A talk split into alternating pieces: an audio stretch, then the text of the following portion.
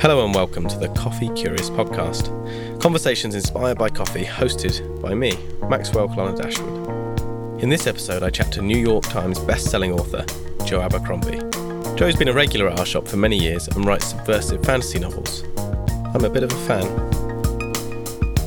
Welcome to the Coffee Curious podcast. Oh, it's an honour and a privilege to be here. This is where the magic happens, behind the scenes, backstage. Which you know a bit about. A little bit. A little bit. We'll get onto that later. Okay. But so, how would you describe yourself? So, I describe you as Joe Abercrombie, Mm-hmm. author, and then people say, "Well, what does he write?" And I describe it as it's wrong to describe it as adult fantasy because that sounds like it's porn. It does a little.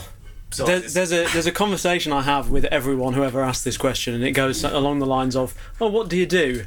And I reply, "I'm a writer," and they'll then say, "Oh, uh, are you published?"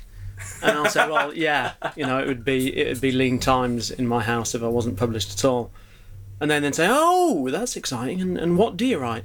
And I say fantasy, and they oh become a little disappointed and surprised at that point. I use Game of Thrones as the uh, As the obvious go-to comparison. And then do they? And then do they? Go, I write "Ooh." less successful Game of Thrones, Thrones. style books. But do they peak up when they hear Game of Thrones when they have a reference point? It helps. Yeah. It helps to have a reference point. Prior to the success of Game of Thrones, it was Lord of the Rings meets LA Confidential. Oh, that's good. I like that. Yeah, that's the, think that was even the, better. the elevator pitch. And how long have you been a writer? Because I think I might have your background wrong. I've done no research on you whatsoever. it's always impressive. The preparation. No, because um, the thing is, I know you because you've been coming in our coffee shop for years. That's true. So I feel like I know about you, but we'll Yeah. see if I'm right or wrong. Well, absolutely. Been education for us both. Psychologist. True. Well, a psychology degree, uh, and um, I was bored enough after three years of psychology to decide that I didn't want to do it as a profession. Okay. Yeah. So I uh, I worked in TV for a while. Oh, you did? I did, which is what people who who don't know what they want to do end up doing. often. Okay. What type of work in TV? I was an editor, so um, I worked on uh, mostly live music and uh, documentaries of one kind or another. Just trying. I'm just trying to think how you went from Yeah. psychology degree to that. I'm really not sure myself. I think we. Uh, I moved out of London because a lot of people I knew at university were from London, and London seemed like an A tiny place. exotic, All right. an interesting, fascinating place. I'm from the north, so uh, Okay. so it was uh, an opportunity to go south where the streets are paved with gold, and I ended up carting camera equipment round for a, a friend of mine's dad who worked in news, and eventually wandered into a post production place and started working as a runner, to, runner and, and eventually became an editor. Oh, interesting. And then at what point did, uh, during this whole time, was writing something you did or interested in, or a hobby or a passion, or It was, I mean, I was a keen reader and had always been a keen reader. My mum was an English teacher and a publisher, and she got me reading very widely uh, from very young. And I read all kinds of things, but I always enjoyed fantasy Dungeons and Dragons, Lord of the Rings, all those things, good stuff? the classics. And, uh, And LA Confidential, yeah. and LA Confidential. Um, but I, I suppose I kind of I read a lot of fantasy as a kid, and I started getting a little bit tired of what seemed quite a repetitive genre to me. Very heroic, very predictable. It felt like one of those American TV shows where the structure to every episode is the same. Exactly, morally simple, like a like a Star Trek over and over and over. You know, uh, I love Star Trek, but But sure. time comes you want you want some change and some unpredictability, and to not know you're going to end every episode in the same place. Yeah, sure. So the trilogy, Mm. the first trilogy, was there any other writing before that, or or was it like okay, I've got this big idea, so based on what you just said, saying okay, this is fantasy, this is what I love about it, but I'm frustrated by this. I want to create this thing, this story that, Yeah, that I mean- explores things differently. A lot less of a considered approach. I We think. can say it in hindsight. In It was al- hindsight. it was always the big plan. It's true. People ask you questions about what you had in mind, what were you doing, and over time you start to believe your own hype a little bit. You know. yeah, yeah. Yeah. And uh, I was destined to do this. Exactly. This was always the plan, and su- such deep themes. But uh, really, I just uh, working as an editor, which is a great job, and it's a kind of exciting job, and you get, you know, some creative input, but it's never your thing. You don't have ownership, and so um, I just wanted to do something where it was kind of purely me, if you like, Okay, and I had control of it. And so, uh, you know, writing seemed like something I could try without a lot of effort and expense. Sure. Uh, and I'd had a little stab at it before, but it had been very pompous and uh, predictable, really. and so when I tried again in my kind of mid to late twenties, it just had more of a sense of humour. I guess I was just taking myself less seriously. Okay. In general. Was it so I'm going to stop doing this job now as an editor and I'm going to begin writing, or was it a general crossover? It was very much a crossover. Okay. And I mean, only about 5% of writers, published writers, actually make a living out of it. Yeah. So the vast majority of new writers would be very ill advised to give up the day job. I was very lucky in that, you know, I was freelance as a as a film editor like most most of them are. And so I was working 40 weeks a year and I kind of once I got a, a publishing deal, it was by no means a life-changing amount of money at all. Yeah, it was a. I can keep doing this for a bit. Exactly. I can I can now take this a little bit more seriously. Okay, something that I find amazing when I. So I read your trilogy. Well, you lucky thing. Yeah, well, you said to me actually when I read that, you were like, you basically said how lucky I was to be reading it for the first time. oh yeah, I wish I could read them for the first time. Love those books. Do you get that? I've thought this about. I had this conversation with Mike yesterday about. Um, mustn't it be difficult to be a one-hit wonder musician and have to sing the same song all the time? Mm, yeah. um, you know you're working on new material all the time but i'm sure you've got you've also got that trilogy that's made your name i guess Yeah. and do you find yourself going back to it and being a bit like oh yeah yeah yeah let's talk about the themes of that again which i've gone over a million times Well, I mean, I'm kind of delighted when anyone. Is oh great that's good that's good that's positive yeah, I know. I, I, generally, I am. I think maybe uh, the last book you wrote is always it's kind of you're disgusted with. oh really Yeah. as in the most recent Yeah, Ah, okay. I think you, you reach a point where you revise things over and over and over, and you edit something, and then it's copy edited, and by the time it's finished and sort of out of your hands, yeah you're pretty sick of it. You need some space You need some space. You need to get away from it, and often when you look back at it, you see all the mistakes and the things that went wrong. sure and then what you give it long enough time you don't care Well, you give it a lifetime, and then you start reading it and thinking, "Wow, I used to be quite good at this, and now I'm terrible." So you're always worrying about the thing you're doing now. Um, so the the- original books, I'm I'm pleased and happy with. It. But the original, um, you create a whole world, and by the time you finished the trilogy, did you know the end when you started and you had this whole plan in mind of these themes you wanted to tie up and bring together? yeah, Did you? Is that No. No. okay. not nearly as much as I probably should have had. But but at least sort of a, a vague idea of some of the. I think looking back, I was very consciously in the way that if you chose to write a western, you'd write a classic western with windswept streets and chaps and six guns and Stetsons because that's what people love about westerns. Sure. In the same way, when I was writing a fantasy, I didn't want to somehow make it incredibly offbeat. I wanted to write a classic fantasy story. I wanted to write my take on it. But then uh, when I read, um, we'll talk about reviews in a minute. but when I read about this, your your trilogy did seem to create some controversy because in some way the finish is an anti. Excellent, well, it's excellent. excellent finish. Yeah. But no, but the finish is, and I won't give it away for people who haven't. Um, but there's certain poor people who haven't read it. Yeah. yeah, there, there's certain archetypal characters that you associate with other fantasy, and they Sure. end up in a different place. Yes. Some people might argue that it's a more cynical place, Yes. and then I remember saying to you that I thought it was interesting that you did that, and you said at the time, um, "Yeah, I mean the book doesn't represent my whole worldview; it represents a story I wanted to explore." Yeah, yeah, absolutely. I mean, I think uh, Unforgiven is kind of the example I tiredly trot out often when I'm asked this kind of thing, in that when you boil that story down as a story, it's incredibly familiar. It's like a very classic Western with very classic characters, but the take on the material's much grittier and more modern and more cynical. And Yeah. that was sort of the approach I wanted to take. I wanted to have those things people want out of a fantasy story a, a cynical wizard and uh, you know a boy with a special destiny and magic swords and all that stuff we like but Yeah. at the same time i wanted it to feel modern and applicable and kind of gritty and unpredictable And a bit more grey, a bit more morally grey. a bit more grey yeah. indeed And then you did uh, books that fit into the same universe that are standalone, and then you followed that with what would be come under the banner of young adult. That's how, is that how you described it to me? i uh, tried that was the the intention I tried, and people tried. just well, the intention was to write young adult books because they were selling really well, and they still are doing. And so I thought, here's an idea. I'll write some shorter books because that seemed like a good idea after writing some really long books that will work for my adult readership, but could also be, you know, sold to a slightly younger audience and maybe bring some young kids into my adult stuff as they get older. Oh, okay, clever. A clever. brilliant idea, absolutely. Yeah.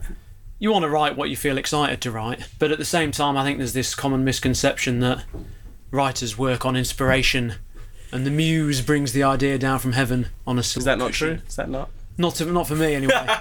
I'm kind of more of a.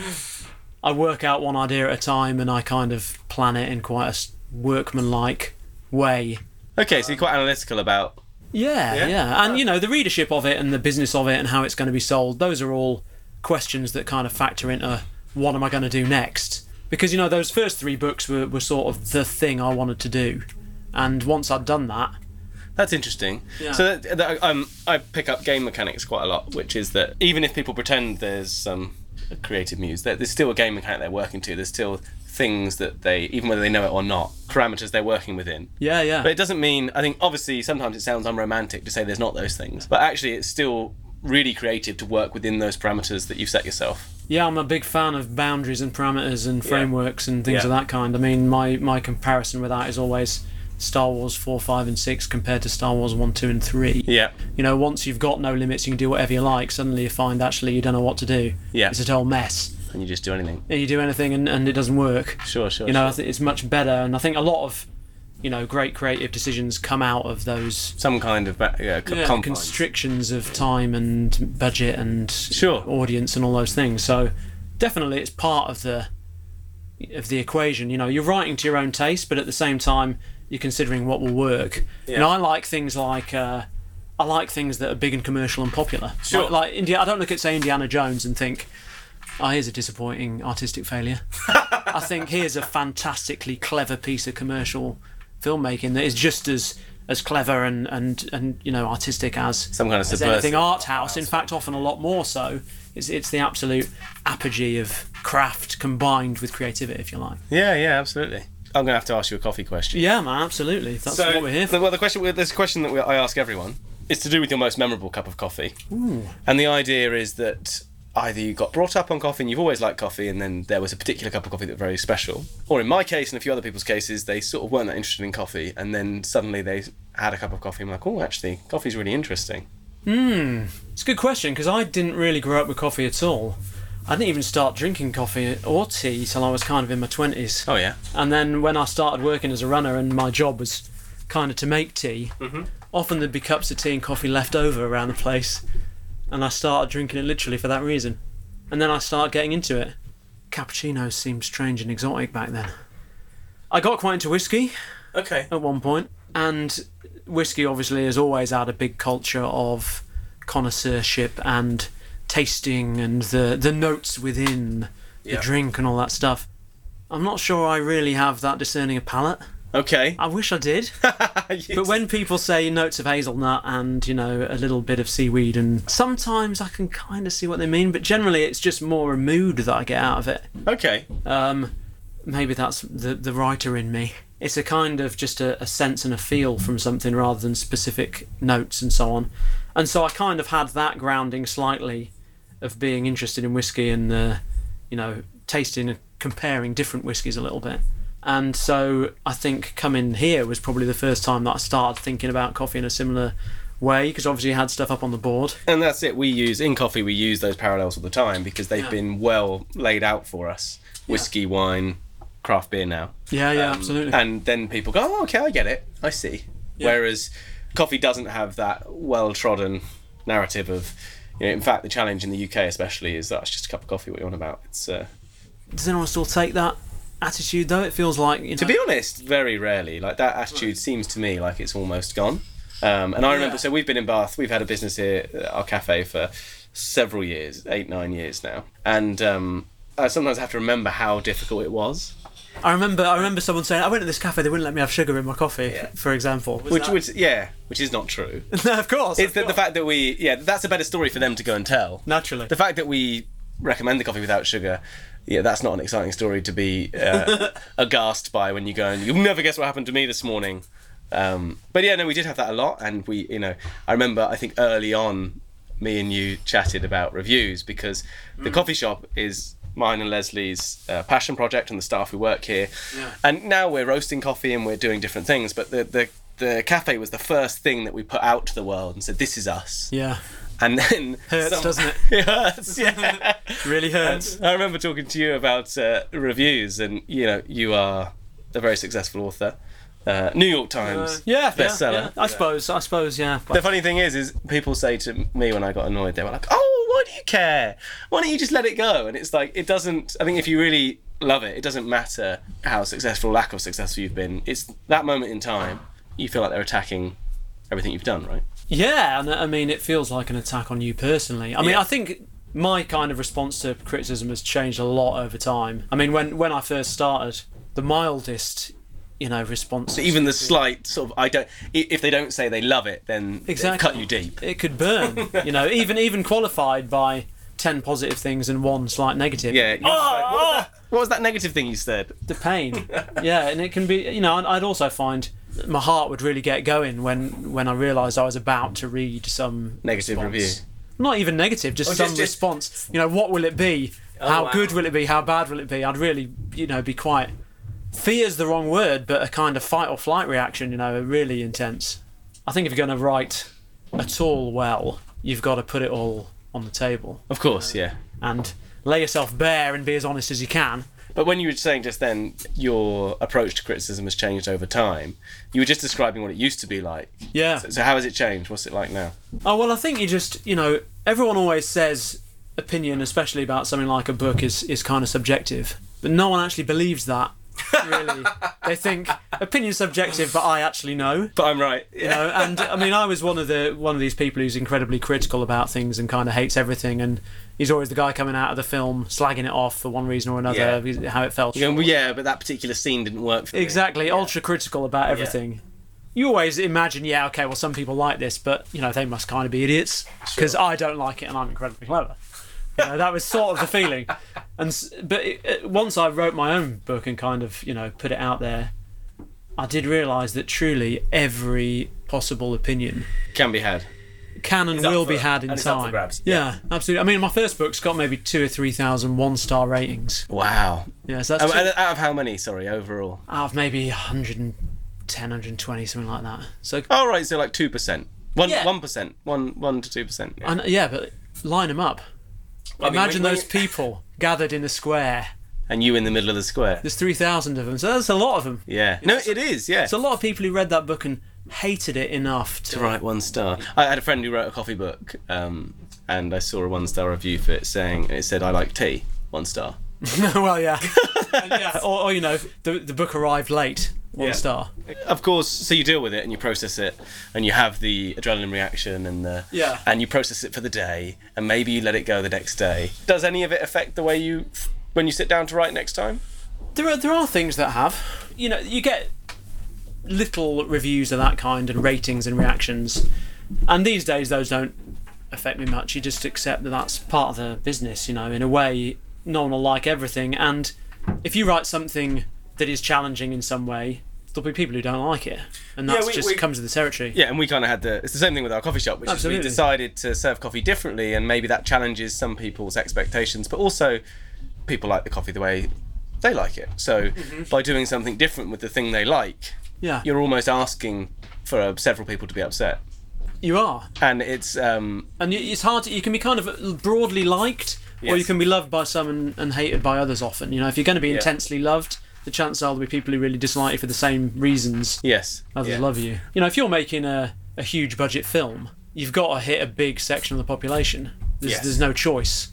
Whereas if you're writing a book, or probably selling a specialty coffee for that matter, You, yeah, you don't have the to. love of 1% is plenty. more than enough, yeah. It's a yeah. There's some people who are saying you know it's better to have a thousand people absolutely adore what you do rather than millions who are indifferent. Yeah, well, 100,000 sales of a book is a, is a big success. Huge success, Whereas yeah. 100,000 sales of a major film would be a total disaster. So, And speaking of film, you Yeah. may not be able to say anything about this because it may all be top secret. absolutely. Um, you're in the process of looking at turning some of what you've written into pictures that move, also known as motion pictures. Motion pictures. So I've been involved in trying to adapt things for, well, six, six or seven years. A lot of books get optioned. Tell me what optioned means. So optioned is the kind of preliminary phase in getting a book to screen. Yeah, okay. And basically, it's when a studio or some individual comes to you and effectively pays you money not to sell the books to anyone else for a certain period. Ah, so like it's um, we might look at doing this in the next five years, and if you sign this, no one else can look at doing it. Exactly. They pay they pay you a fee so that basically they can go away and start to try and put a project together, start to develop it, Okay. start to get a writer involved, start to get directors or actors or whoever it might be that gives the project some kind of gravity and critical mass that might eventually get it to the point where it actually gets made. So many many things get optioned. I mean, often there'll be you know, so a director or a producer who will read, you know, they read a lot. A lot of these people read a hell of a lot, and Yeah. uh, they'll read a book and be, wow, this is exciting, this is interesting. I, Yeah. I'd love to adapt this, and then you know they'll they'll pursue the the author and try and secure the rights to it,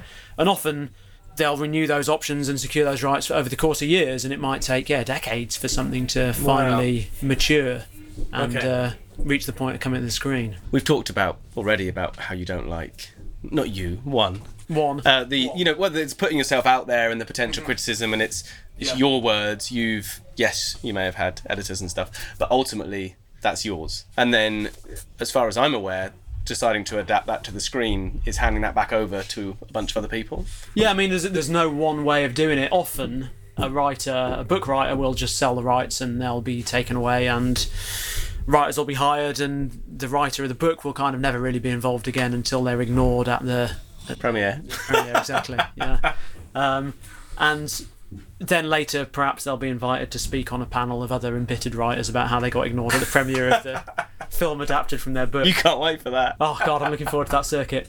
And then you know, increasingly much these days, writers are getting more and more involved in kind of adapting their own stuff. So Gillian Flynn, for example, who wrote um, Gone Girl, you know, she wrote the script for that film, and that's starting to become a more More common. Common, I think. Interesting. What that it's less of a rigid process and it's a Yeah, I think there was, for a long time there's a real distrust of book writers in in Hollywood, and uh, feeling like they couldn't do the necessary things to make the necessary sacrifices to adapt from one medium to another. I've often wondered about things that have been really successfully adapted in the life of the author. Uh-huh. so not when you're dead. Yeah, oh, yeah, nice. Yeah, it's always nice when it happens when you're alive. But let's say, so take Game of Thrones for example. Yeah, Obviously, a lot of people have read the books, Mm-hmm. but probably more people have seen the series. I wouldn't be surprised. And obviously, the the notion of the character you create in your head is not the same as the actor that's hired and the film that gets made. They're different. And so I wonder, you know, for George R. R. Martin, how does he think of his characters now? Does he think of them as the ones in his book, or does he think of them as the because he watches his films, well, series a lot, right? Well, you know, people that I've talked to talk about it as an exercise in disappointment, the making of any film or of any you know adaptation, because you have what's in your head, and especially from a casting point of view, you'll cast. Sometimes they cast two or three hundred people for a role, a really key role in a film, Sure. and many of those actors will be good, and many will have some of the qualities you want.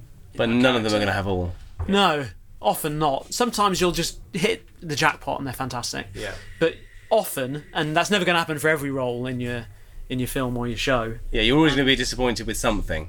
You are. You know, I really think that was miscast, Yeah. or that didn't really work. and you find someone who can kind of, you know, get the violence of a character across, but not the sensitive part of the character, or they have the wit, but they don't really have the Yeah. threat, you know. So you have to rethink what that character is to suit the actor. And So there hasn't been a point when you've played the mind game of thinking about uh, how that person could be brought to, to life on screen. I mean, a bit.